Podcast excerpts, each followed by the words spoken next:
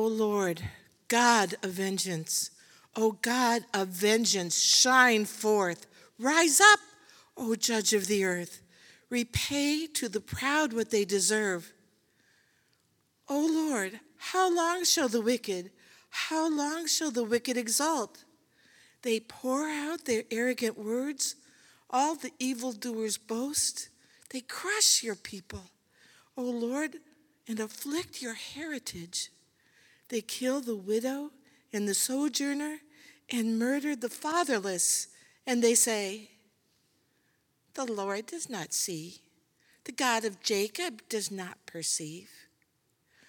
Understand, O dullest of the people, fools. When will you be wise? He who planted the ear, does he not hear? He who formed the eye, does he not see? He who disciplines the nations, does he not rebuke? He who teaches man knowledge, the Lord, knows the thoughts of man, that they are but a breath. Blessed is the man whom you discipline, O Lord and whom you teach out of your law, to give him rest from days of trouble, until a pit is dug for the wicked. For the Lord will not forsake his people, he will not abandon his heritage. For justice will return to the righteous, and all the upright in heart will follow it. Who rises up for me against the wicked? Who stands up for me against evildoers? If the Lord had not been my help, my soul would soon have lived in the land of silence. When I thought, my foot slips, your steadfast love, O Lord, held me up. When the cares of my heart are many, your consolations cheer my soul. Can wicked rulers be allied with you, those who frame injustice by statute? They band together against the life of the righteous and condemn the innocent to death.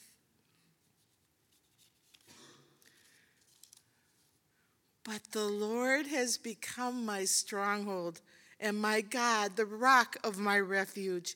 He will bring back on them their iniquity and wipe them out for their wickedness.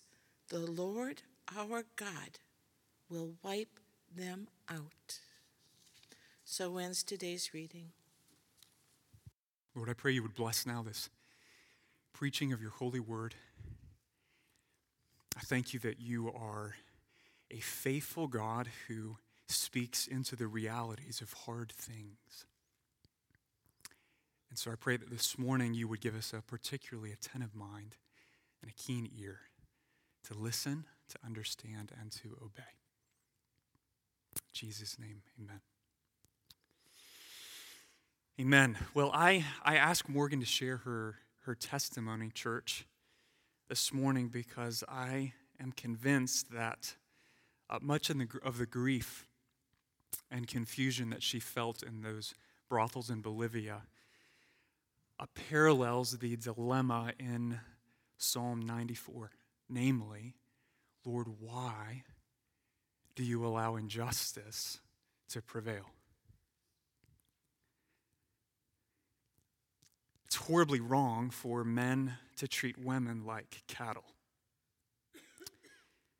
abusing their bodies for the sake of an immoral and selfish pleasure, something deep inside of us think whether you're a Christian or not, in many cases, screams that the world is not supposed to be that way.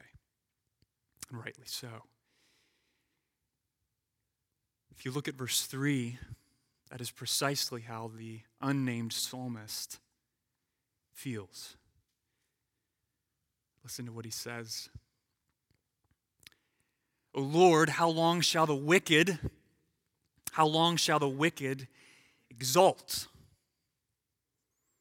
He's identifying with what Morgan was talking about. It's incredibly difficult to watch evil and wickedness endure undiminished and unpunished. And yet, if your eyes are open to the reality of the world we live in, that is precisely what happens, friends, over and over and over again. Br- brutal regimes allow their people to die from starvation.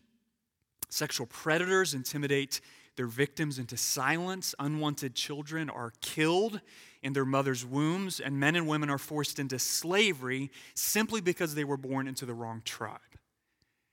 I'm just scratching the surface of injustice and many times it seems like the people of God are the ones who suffer the most. You know, think of how Christians are, are beaten and killed in Somalia or Afghanistan and North Korea. It's, it's painful to witness injustice around the world. And it's no less painful when it hits close to home. So your spouse files for divorce and spreads all manner of lies about you in court. You're mocked because of your Christian faith or the color of your skin, or perhaps you're sexually harassed at your workplace. If you live long enough, there's a good chance, friend, that you will experience significant injustice of one form or another. So much so that I would argue this morning that the right question is not if anyone in here will experience injustice, but what you will do, how you will respond when it happens. That's the question. And that's, that's why we need Psalms like Psalm 94. Because that question is especially difficult. How will you respond when injustice doesn't go away quickly? Uh, listen to these words from Martin Luther King Jr. He explains here his response to the prolonged suffering of racial injustice and why he never lost heart though it never went away. Those of us who call the name of Jesus Christ find something at the center of our faith which forever reminds us that God is on the side of truth and justice. Good Friday may occupy the throne for a day, but ultimately it gives way to the triumph of Easter. Evil may so shape events that Caesar will occupy a palace and Christ a cross, but that same Christ arose and split history into AD and BC, so that even the life of Caesar must be dated by his name. Yes, the arc of the moral universe is long, but it bends toward justice. There is something in the universe which justifies William Cullen Bryant in saying, Truth crushed to earth will rise again. What do you think of that? You can applaud. That's totally appropriate, Charlie. Do you think he's right? Is there something in the universe, something that lies, as Dr. King said, at the center of our faith as Christians that ensures the arc of the moral universe bends toward justice? Well, Psalm 94 answers that question, friend, with a resounding yes resounding yes. And it does so from the very first line of verse 1. Look there with me. O Lord, God of vengeance. When the psalmist addresses the Lord as the God of vengeance, he is proclaiming in no uncertain terms that because God is just in all his ways, that he will not allow the guilty to go unpunished. He will personally avenge every sin, every evil, every wickedness and injustice ever committed from the foundation of the world. And for that reason, and that reason alone, church, the moral arc of the universe doesn't just bend toward justice, it culminates in justice. Because the universe was created by a God of justice. It is presently governed by a God of justice, and the universe will ultimately serve to magnify the glory of his justice. The vengeance of God is sadly often decried as the territory of angry fundamentalist type preachers. And perhaps as you hear me read these words, you're thinking, oh no, one of them guys. I think Psalm 94 begs to differ with you, friend. Because rightly understood, and applied, the vengeance of God is not just the foundation of the moral universe, but it's also one of the most comforting and freeing doctrines in the entire Bible because it, it grounds the biblical answer to this question. This question How do we respond to the acts of injustice committed against us and the people we love?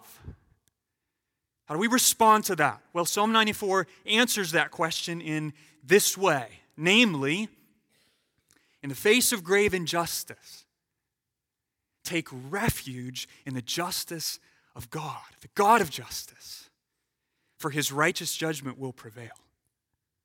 It's the point of Psalm 94. In the face of grave injustice, take refuge in the God of justice, for his righteous judgments will prevail. And thankfully, this psalm doesn't just say to us, go do that. It shows us how to do that in at least four ways. So I'm going to move pretty quickly through the first three, and we're going to linger on the fourth, okay? Each one of these points answers the questions how do we respond to acts of injustice committed against us or the people around us? Answer number one, point number one first, we confess the supremacy of God's justice, His justice. Okay, look back at verse 2. What's the first thing the psalmist does in the face of grave injustice. Verse 2 Rise up, O judge of the earth, repay to the proud what they deserve. Friends, a biblical response to prolonged injustice committed against us or people around us, that response begins with a very simple but profoundly important confession, and that's this there is one judge of the earth, and it's not you. And it's not me. It's King Jesus. When he calls upon God as judge of all the earth, the psalmist clearly revokes any personal claim to the title. So we know, what do we know? We know that our Creator freely, wisely delegates some of his authority to his creatures, parents in the home, elders in the church, officials in government, but, but the psalmist is dead right. Every one of us, every human being is ultimately accountable to God. So, what do we have going on? We, have got grave injustice being committed against the psalmist and the people around him, but he doesn't begin his response the way we often begin. He doesn't file a lawsuit. He doesn't start a nonprofit. He doesn't jump onto social media to gather sympathy from the masses. Am I saying those things are wrong? No, I am saying they are not first. What does he do? Verse 2 He cries out to the Lord of the universe, the judge of all the earth, and he pleads with him to reveal his glory by avenging the wicked. And I would argue that, that nearly every unbiblical response to injustice can be traced back to a problem at this point. Why do I say that? Well, for the simple reason that I want to be the judge of the kingdom of me. I don't think I'm alone. I just happen to be the one on stage talking about it. And if, if you dare violate my preferences or my rules, which of course revolve all around me, then look out. I will either ream you out verbally or give you the silent treatment, or better yet, I will issue you some customized combination of both of them. And either way, I'll make sure it's crystal clear that you're in the doghouse and that I've put you there because you asked for it. And I'm going to use every power within me to make sure you suffer at least as much as you caused me to suffer. I'm going to retaliate, plain and simple. And to whatever degree, I'm not alone, and that temptation isn't unique to me, friends. We need to be humbled. We need to be humbled by the Apostle Paul's words in Romans chapter 12, verse 19, where he says this Beloved, never avenge yourselves, but leave it to the wrath of God. for it is written, Vengeance is mine, and I will repay, says the Lord. Friend, God does not need your help. He doesn't need your help. He is quite capable of avenging every injustice ever committed against you or the people around you because the acts of injustice committed against us are not just attacks on us, they're attacks on Him. Point number two. We not only confess the supremacy of his justice, we lament the violation of his justice. Look at verse 3. The last word in 3 is especially important. O Lord, how long shall the wicked? How long shall the wicked exult? To exalt is to what? To, to exalt is to, to revel, to glory, to find pleasure in something. So, what are the wicked exalting? And well, they're exalting in the apparent success of their oppressive words, their oppressive deeds in achieving their arrogant aims. So, verses 4 and 7 fill out the picture here. What are they doing? They're crushing, they're afflicting, they're killing, and they're murdering the people around them. But notice they're not just doing that to people in general, they're doing that to God's people. Look at verse 5. They crush your people, O Lord, and afflict your heritage. And not just the people in general, or people of God in general, but the most vulnerable members of Israelite society in particular. Who are those people? Widows, sojourners, and orphans. The three groups of people that God explicitly commanded Israel to protect. And having crushed them, what do the perpetrators of injustice conclude? Look at verse 7. The Lord doesn't see. The God of Jacob doesn't perceive. They're, they're mocking God right? They're saying, I'm not accountable to anybody outside myself. And in the very next section, the psalmist is going to rebuke them to their face with that claim. But before we go there, consider the point he's making here. What's he arguing? Well, he's, he's agreeing that, that acts of grave injustice do affect and harm real people. I mean, some of them were being killed and murdered as a result. But the psalmist knows something that the wicked do not.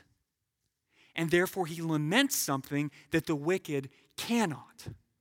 What's that? Lord, their sin is ultimately against you. It's the same thing in prodigal son. And Luke 15 realized when he came to his senses and declared, Father, I have sinned what? Against heaven and before you. So, so the acts of injustice here, when he refers to Lord, they're crushing your people, your heritage, aren't just committed against man. They're not just violating the dignity of man, they're, they're a violation of the justice of God. They're an affront to the glory of God. It's why back in verse 1, the psalmist begins by crying out, O God of vengeance, shine forth. What's he telling God to do when he says, God of vengeance, shine forth? Well, he's saying, God, defend the glory of your name by repaying the proud with what they deserve. Prove to them that you do see and that you do hear. He's processing the injustice around him, not just in terms of its effect on people, though that is real, but in terms of its assault on the glory of God. I find that challenging. Because so often in our laments in the face of injustice, friends, we are woefully man centered. We, we fixate right? On, on, the violation of, of our rights, our dignity, our privileges. And, and we want to lament those things to the Lord, but, but let's be very careful, especially in the face of personal injustice, to, to lament with even greater sorrow the violation of God's law and God's justice and God's glory. Taking refuge in a God of justice in the face of injustice necessarily involves remembering that every sin committed against us is first and foremost a sin against Him. And if you can remember that, friend, it will go a long way in helping you resist the temptation to take matters into your own hands. It really will. Their battle ultimately isn't with you, it's with the Lord. Because we're His people and we're His heritage. And to sin against us, if you're a Christian, is to sin against Him. So we confess the supremacy of God's justice. We lament the violation of God's justice. Point number three how do we respond? We submit to the revelation of his justice. Look here at verses 12 and 13. Blessed is the man whom you discipline, O Lord, and whom you teach out of your law to give him rest from days of trouble until a pit is dug for the wicked. At first, that could seem like a really strange thing to put in the middle of a song of lament. What are you talking about? Blessed is the man. But that's exceedingly helpful, friends. Because those two verses, 12 and 13, they refocus our attention on our primary responsibility in the middle of injustice. You know what that is? It's obeying the Lord. It's obeying the Lord. It is really easy for suffering especially the suffering of injustice, to become an excuse for disobedience. What do I mean by that? Well, well, we get weary, we grow tired. We start to feel like God is, is missing in action, and we, and we wonder if this whole following Jesus thing is really worth it. I mean, if, if this is how God's going to let people treat me, then why am I even trying to follow him? I mean, why not just throw in my lot with the wicked? I mean, it won't be as bad as there, but why don't I just start doing whatever makes me feel good? At least that'll take the edge off the pain of this injustice that's just not going away. We go there. And certainly, all suffering is painful, and suffering at the hand of wicked people who don't fear God is especially painful. But, friends, what the Word of God is reminding us of here is that even in the very teeth of injustice, there remains a sweet blessing for obeying the Lord. A sweet blessing that, that not even the greatest injustice imaginable can take away from you. So, verse 12 tells us that, that this experience of blessing, even in the face of injustice, is, is connected to two things the discipline of the Lord Blessed is the man whom you discipline, and the law of the Lord, whom you teach out of your law. So, so what is the discipline of the Lord? What's the process by which God uses even painful experiences, including the trial of injustice, to, to make us more like Himself? James 1, verse 2 Count it all joy, my brothers, when you meet trials of various kinds for you know that this testing of your faith produces steadfastness, and let steadfastness have its full effect, that you may be perfect and complete, lacking in nothing. That's the discipline of the Lord. What's the law of the Lord? Well, the law of the Lord is the written revelation of God's justice, God's moral standard of, of right and wrong in the pages of His Word. So, through the Bible, God reveals to us what He's like and the kind of life that is consistent or inconsistent with his moral character. Okay, now hang with me here. Follow this. Exactly what sort of blessing does the discipline of the Lord and the law of the Lord give to those who are willing to submit to both of them? Look at verse 13. It's the blessing, verse 13, of rest from days of trouble. Now, isn't that interesting? What does he mean by that? Well, well, we know from the end of verse 13 that he doesn't mean deliverance from the pain of injustice. Why not? Well, because until the final judgment, until a pit is dug for the wicked, sin will continue to exist and therefore the pain of injustice will continue to remain. So, so if rest from days of trouble isn't deliverance from all the sorrow of injustice, well, then what is it? Well, friend, I think it's a powerful reminder from the psalmist that the sorrow of injustice doesn't change the significance of even the smallest acts of obedience or disobedience in your life.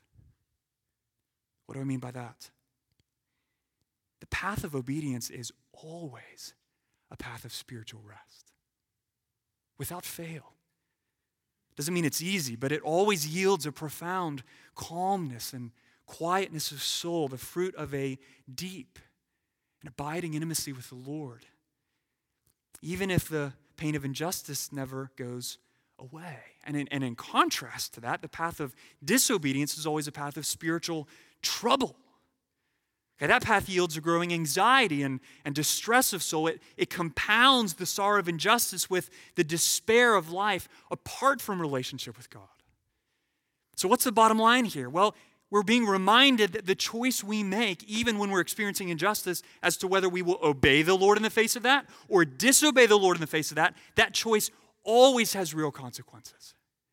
And those consequences aren't somehow trumped by severe oppression. So think of it this way the, the more significant the injustice being worked against you grows, the more it grows, the more it increases, the more significant even the smallest acts of obedience in your life become.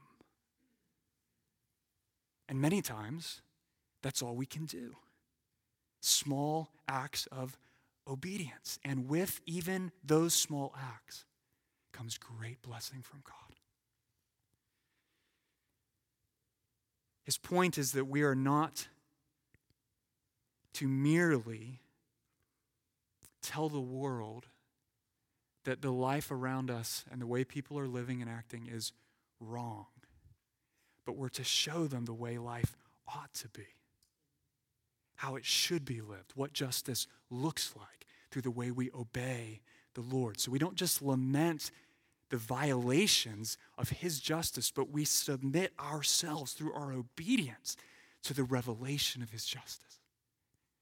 Take heart, friend, that you don't allow the pain of your suffering to distract you from obeying God.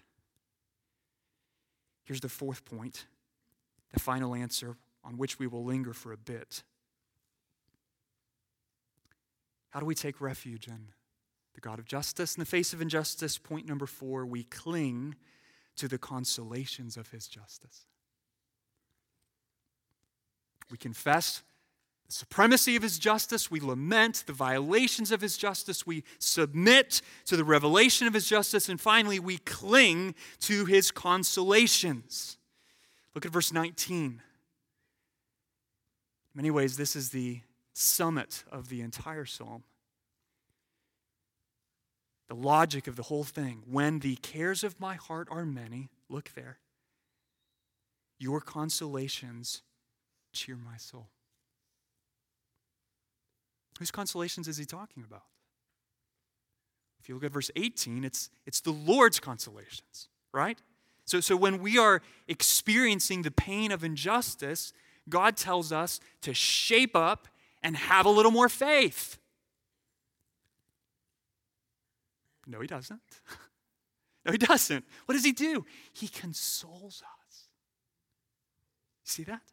He, he comforts us. He, he meets us exactly at the point of our need. So think of it this way the intensity of our cares is matched by the intensity of his consolations. That's his point but not just matched, so superseded, so overwhelmed. The consolations of the Lord so exceed the many cares that the net result of it is joy. When the cares of my heart are many, your consolations cheer my soul. That's not a joy in the absence of cares, church. That's a joy in the presence of many cares, lest you think he's not talking about your situation. So, what are these consolations? What are they? Well, they are precisely what the Lord reveals about himself in all the verses before verse 19 and after verse 19. Remember, I said it's like the summit of the psalm. Everything before, everything after, it's connected. So I'm going to give you just three categories of consolation that we need to cling to in the face of injustice. First, the Lord's knowledge of man is perfect. We skipped over verse 7 earlier. Look back there now with me. Verse 7. When the wicked prosper, what do they conclude? The Lord does not see, the God of Jacob does not perceive. To which the psalmist immediately replies in verse 8 Well, perceive this. The last word of verse 7 is also the very first word in Hebrew of verse 8. The wicked say, God doesn't perceive. The psalmist says, perceive this. Perceive what? Understand this, O dullest of the people. Fools, when will you be wise? He's saying, to all of you who just said that, the God of Jacob doesn't see, the Lord doesn't see, the Lord doesn't perceive. That is foolishness. Why is that foolish? Why is it wrong to conclude that because people seem to get away with injustice, that therefore they must be flying under the divine radar. Well, here's where the logic of verses 9 through 11 is so powerful. So consider the gift of hearing, he says. What has God done? God has designed all the necessary bones and nerves and membranes. He's, he's woven every detail about your ear into your DNA. And you want to tell me that the God who could do that is deaf? I don't think so. How about the gift of sight? Who formed the eye? Who, who had the wisdom to create the optic nerve? That thing's incredible. You know, it enables us to, to discern minute differences in, and color and, and depth. Who, who designed the mind, by the way, to be able to combine two visual images into one seamless sight?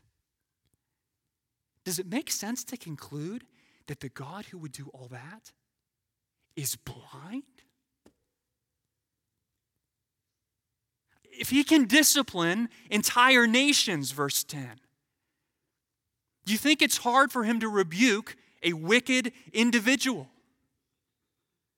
Does it make any sense to believe that the God who gave us our entire mental ability to retain information and acquire knowledge has no knowledge of our thoughts? That's madness, the psalmist says.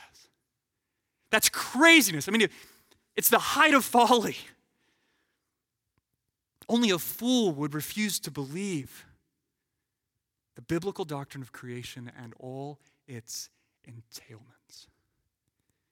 And yet, it is precisely that doctrine, friend, the doctrine of creation, that assures the suffering people of God that the Lord does see, the Lord does hear. He knows the thoughts of the wicked. He knows the acts of sin that have been committed against you that you have never told anyone about. He knows them all to their smallest, most painful detail. And in due time, he will rebuke them to their face. Friend, if you came this morning looking for a reason to fear the Lord God, you just got it. He knows everything. Every act of injustice you've ever committed every act of injustice committed against you, he's watching, he's counting, he does not forget. And even now, if you are in Christ, he speaks over you the same words that he spoke over Israel in Exodus 2:24 as she languished in slavery. And God heard their groaning. He heard And God remembered his covenant with Abraham, with Isaac, and with Jacob. God saw the people of Israel, and God knew.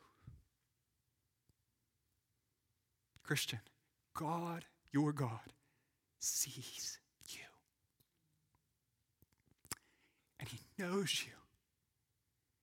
And that includes every act of wickedness ever taken against you since the day you were born. That is comforting. That's comforting. It's our first consolation and the first reason we know that his righteous judgments will prevail. Here's the second It's not just that the Lord's knowledge of man is perfect. Second, the Lord's love for his people is unwavering. Look at verse 17. So, on the heels of crying out for deliverance from the wicked in verse 16, he, he does something. He recalls his former experience in times of trouble. We've seen this in the Psalms before. He goes historical, as I like to say. And what does he see? Verse 17 If the Lord had not been my help in times of old, my soul then would soon have lived in the land of silence. Translation died. When I thought my foot slips, your steadfast love, O Lord, held me up. Is that your story, friend? He's recalling all the ways God's been faithful to him over many years. And, and, the record of God's faithfulness forces him to confess to his own soul and to all of us who are reading that the God of Israel doesn't just know us, but he cares for us. He loves us. You are not a data point in a file in his hard drive somewhere. He carries you on his heart because he loves you. And he holds you up with arms of steadfast love and mercy. I, I had an experience at the playground recently that, that I, I think just vividly illustrated this. I have a two year old boy, soon to be three, named Tyler, and Tyler wanted to walk across one of those swinging bridges, you know, ropes with wood, and they go this way and they go this way all at the same time. And he wanted to do it like a big boy. His words. He just wants to do a life like a big boy. So he starts gingerly walking across the bridge, and as soon as he gets ready to cross the gap from the moving bridge to the fixed tower, his feet slipped. He fell off the bridge, he dropped four feet, and cracked his head on the ground. Actually, he didn't. I made that up. His feet slipped, but he didn't fall. Because I had his hands. I knew he couldn't make it across by himself because I'm his dad and I love him dearly. So I gripped both his hands and said, You can do it, buddy.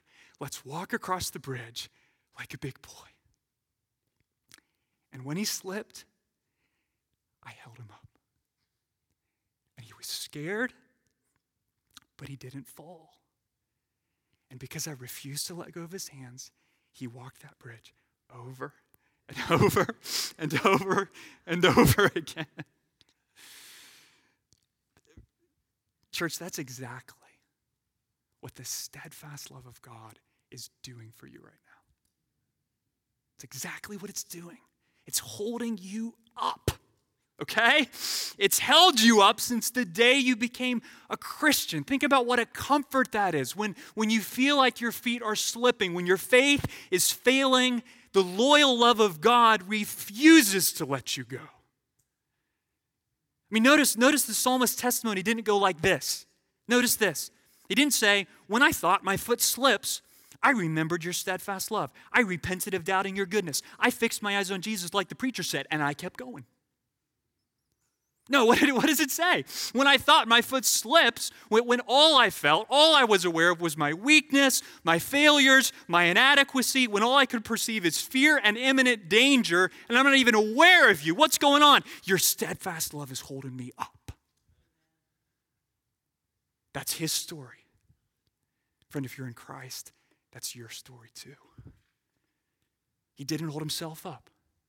God held him up. God sustained him. God kept him. And that record of past faithfulness brought great consolation in the midst of present injustice. God doesn't just know you, Christian, He loves you.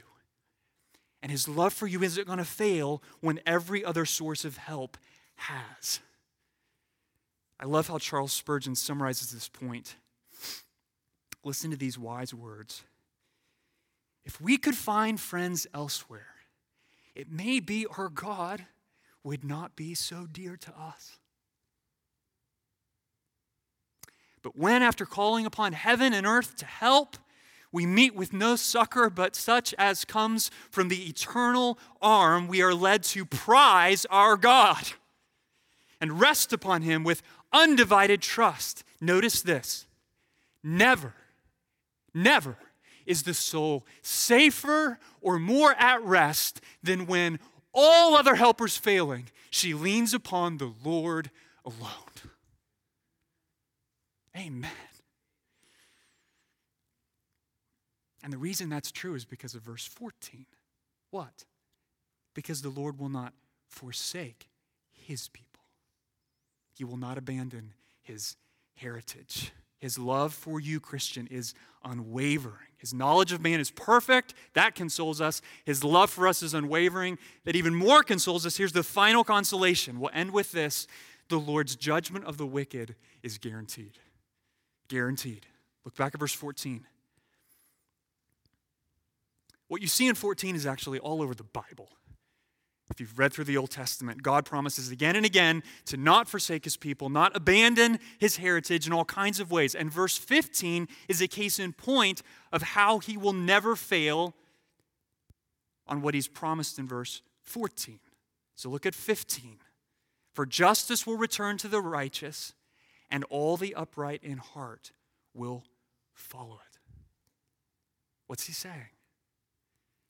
He's saying there's a day coming, friend. A day guaranteed by nothing less than the covenant faithfulness of God Himself.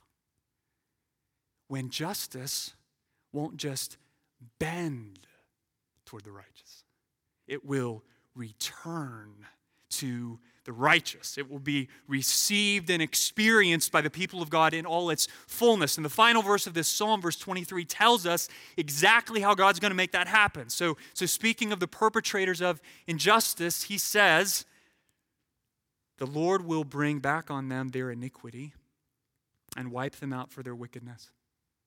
The Lord our God will wipe them out. Friend, if that is a hard verse for you to read, you are in good company. But if any part of you wonders if that is a true verse because it is a hard verse, then hear this. The justice of God demands that. The holiness of God requires that. The sinfulness of sin, including every unrepentant act of injustice, demands that. It's why Allen Ross got it right when he said this The kingdom of evil cannot coexist with the kingdom of God, it must come to an end. And until a pit is dug for the wicked, the kingdom of evil and injustice will continue to prosper. But know this it is the prosperity of a convict on death row. Its days are numbered. And one day in the future, the Lord Himself will avenge every act of wickedness and injustice committed against His people. His justice, His vengeance is like the sun. It's kind of hard to see right now outside. It's especially hard in the middle of the night. And last night was a really long night. But the fact you can't see it doesn't make it any less real. The justice of God is like that. We, we simply have to wait for it. For as the dark of night eventually gives way to the brilliance of day, friends, so too this present hour of injustice will eventually give way to the eternity of the righteousness and justice of God.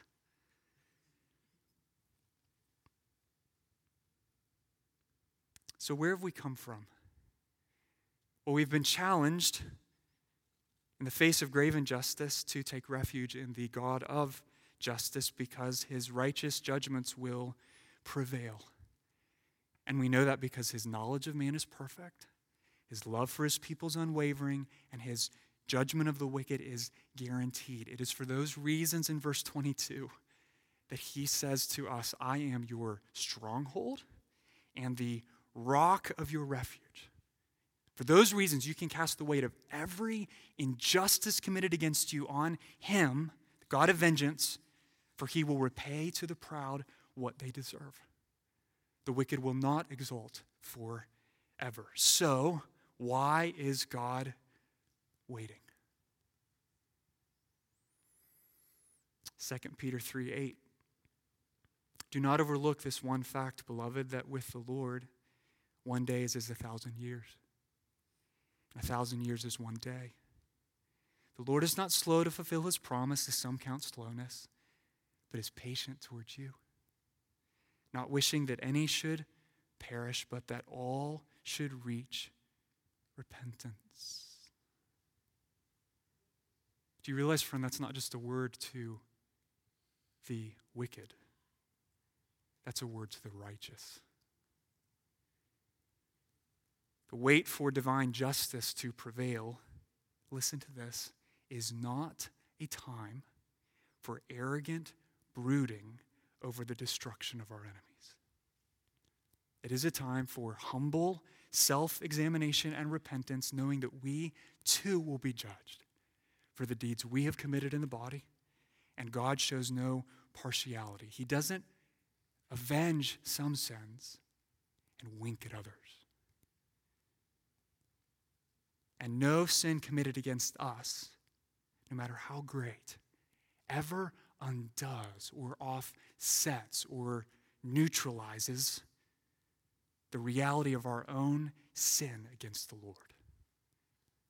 And it's for our sin, friend, that we are responsible and will be held accountable. And thankfully, the answer to both the sin of the wicked and the sin of the righteous is exactly the same. What's that? Flee to Jesus Christ. Run to Jesus Christ. Look to Jesus for complete and total forgiveness of your sin, and look to Jesus for complete and total vindication of all the sin committed against you. For know this, church the wrath of God against every sin committed from the foundation of the world will either be poured out on the crucified Son of God or poured out on the wicked who refuse to repent. Either way, the guilty are never unpunished. In light of that, fear God, refuse to take vengeance yourself, and when you are suffering at the face of injustice, Take refuge in the Lord. Let's pray.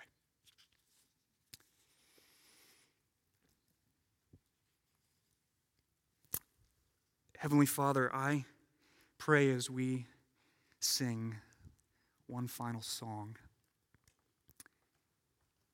that you would help us to do just that, what your word has exhorted us to do, and take refuge in you, the God of justice.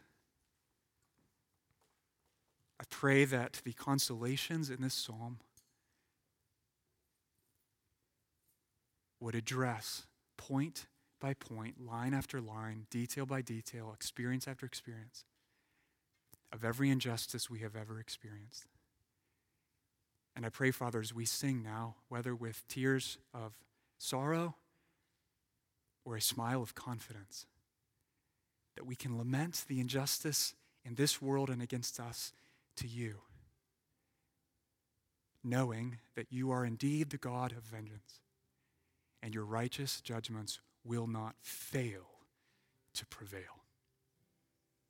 Amen.